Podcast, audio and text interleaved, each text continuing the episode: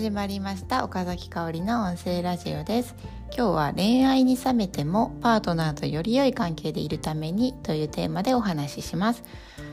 結婚生活などねなんかパートナーと長い関係を続けていく中でなんかちょっと最近冷めてるなとか、うん、このパートナーでいいのかなとか、まあ、関係に悩んでいる方。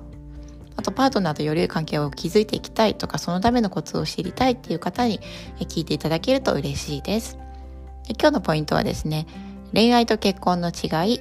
恋から冷めても末永く愛にあふれた関係でいるためにラブランゲージ愛の言語とはという順番でお話しします。で、まあ、なぜ今日これを取り上げたかっていうとですね、まあ、よく言われることとして恋愛とか恋に落ちるっていう感覚は長くは続かないっていうのを聞いたことありますか？大体こう心理学とか脳科学の研究で、まあ、大体2年とか3年ぐらいだよっていう説がちらほらと私は耳に入ってきてるんですよね。で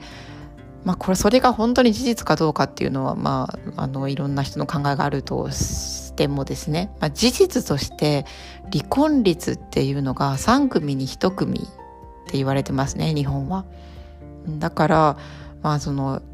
大好きと思ってこの人とも一緒に一緒一緒にいるんだと思って結婚してもその時の気持ちが2年とか3年ぐらい経つとだんだん薄れてきてで実際に離婚する夫婦カップルっていうのがまあ3組に1組いるっていう現状が日本はあるなと思ってます。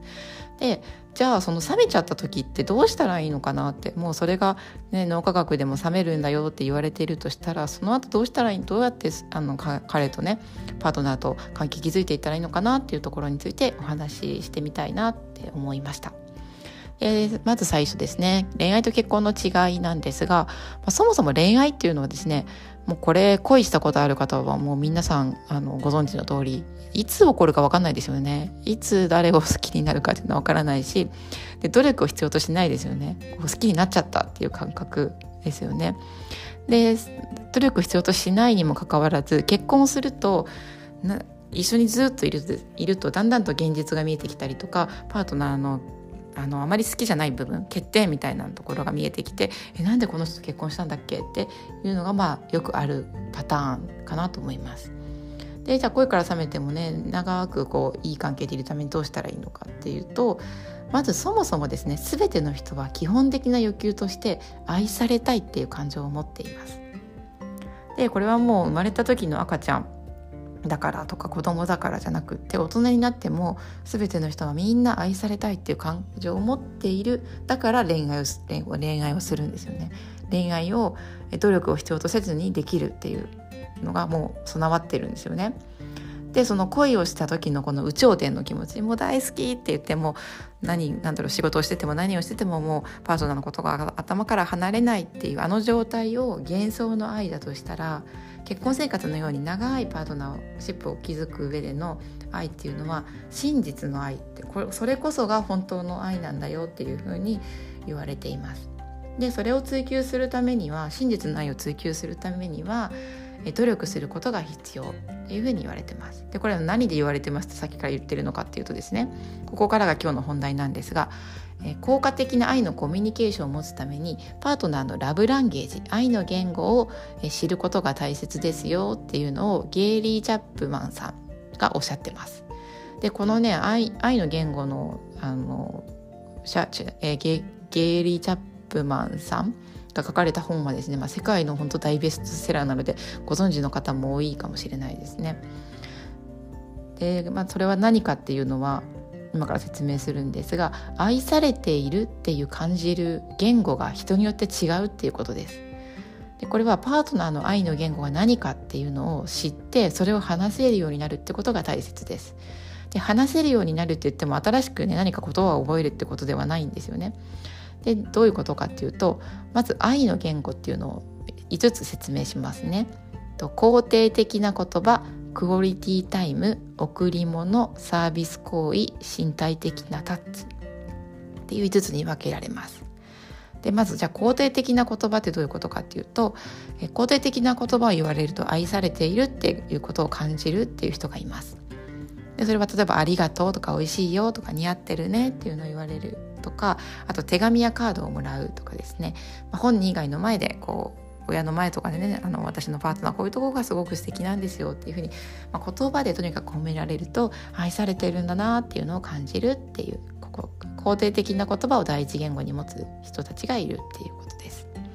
で次にクオリティタイムを第一言語に持っている人ってどういう人かっていうと相手に丸ごと注意を向けられているっていうことで愛を感じます。例えばソファーに座って顔を見ながら話をしてくれるああ私はすごく愛されてるんだなっていうふうに感じるっていうパターンですね。で贈り物ギフトまあですねこれはもうすごい分かりやすいですよね何か物をもらうとすごく愛されてるなっていうのを感じるっていう人です。で相手が自分のことを考えてくれたんだって感じられるものをもらうっていうことが幸せであるってことです。でこれは別にもう毎回何かお金かかるものをあげなきゃいけないっていうわけではなくって道に咲いてる花でも嬉しかったりするっていうこともあると思うんですよね。買ったものだけじゃなくて見つけたものとか作ったものとかね、まあ、手作りだからこそ嬉しいということもありますよね。まあ、そういうのに愛を感じる人もいるっていうことです。で次がサービス行為ですねこれは相手がしてほしいと思っていることを相手のことを思って実行に移すことですね、まあ、料理とか掃除や家事をやってくれたらああすごい私は愛されてるっていうのを感じる人がいるっていうことです。これはサービス行為を、まあ、第一言語に持ってる人はそうやって感じやすい。で最後が身体的なタッチ。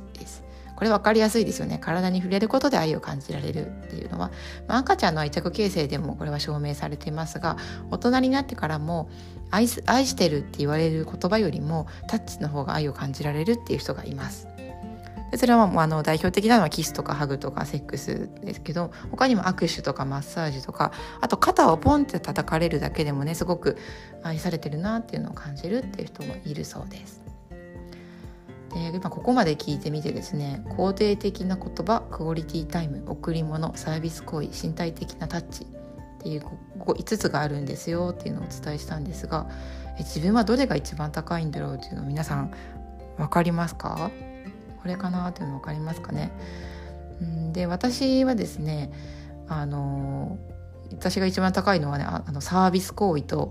次に高いのが肯定的な言葉なんですよねだからもう何か自分がやってほしいって思ってること価値とかをすごくやってくれたらすごく愛されてるなって思ったり言葉でねありがとうとかいろんなこと言われるのがすごく愛されてるなっていうのを感じやすいんですよね。で一番愛されてるっていう感じるっていうことはですね逆を言うと一番傷つきやすいんですよ。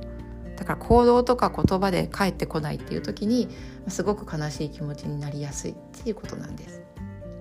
で、まあ、これ私はそういうものを持っていてパートナーはどんな愛の言語を持っているかっていうのを知るっていうのはすごく大事ですちなみに私のパートナーはですねクオリティタイムと身体的なタッチが高いんですよねでこれは知った後パートナーこういう愛と言語を持ってるんだっていうのを知った後っていうのがすごい大切なんですがなぜ大事かっていうとですね、まあ、私がサービス行為と肯定的な言葉が高い。でパートナーはクオリティタイムと身体的なタッチが高い。つまり私たちの愛の言語が違うんですよね。で2人の愛の言語が違う場合に何が起きてるかというとですね私は日本語を話しているのにパートナーは中国語を話している。っていうぐらい全く違うことが起きてるんですよ。私は日本語でたくさんの愛を伝えているのにパートナーは全く日本語を理解できない。パートナーは中国語で私に愛を伝えてくる。でも私は中国語なんて理解できない。みたいなことが起きてるんですよね。でそれが長く起きちゃうと恋愛の恋のねあの感情が2年3年で冷めた後にお互いがこう通じ合えなくなる。お互いこう愛を伝えてるのになんかなんか相手が分かってくれないとか。パートナーはパートナーで愛を伝えてるのにそれが全く伝わってこない。って言ってなんで一緒にいるんだろうっていうふうに冷めちゃうってことが起きているらしいんですよ。でそうなんだっていうのはねこれすごく衝撃だったのでえーと、自分の愛のね言語を知るとかパートナーの愛の言語を知るでその後じゃあ日常生活の中でどんな風に生かしていったらパートナーとより良い関係でいられるのかっていうことをですね、まあ、これは次回実践編ということで、えーと、もうさらに深めていくお話をしていきたいと思います。ということで今日話したポイントをもう一回繰り返しますね。1恋愛と結婚の違い。恋愛というのは、まあ、恋から冷めちゃう23年で冷めちゃう。から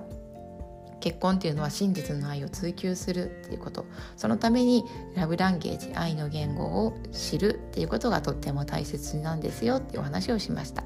で私がね、学びのために読んだ本っていうのは「愛を伝える5つの方法」ゲイリー・チャップマンさんの本です。えっと、命の言葉社発行の本でとっても分かりやすかったです。これ私23回読んだんですけど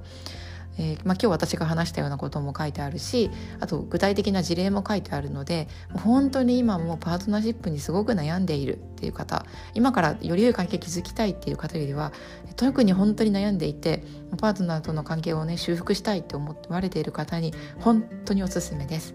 え次回のね私の放送と合わせてその本も是非読んでいただけるとすごく参考になるかなと思います。ということで今日はここで終わりにします。じゃあまたね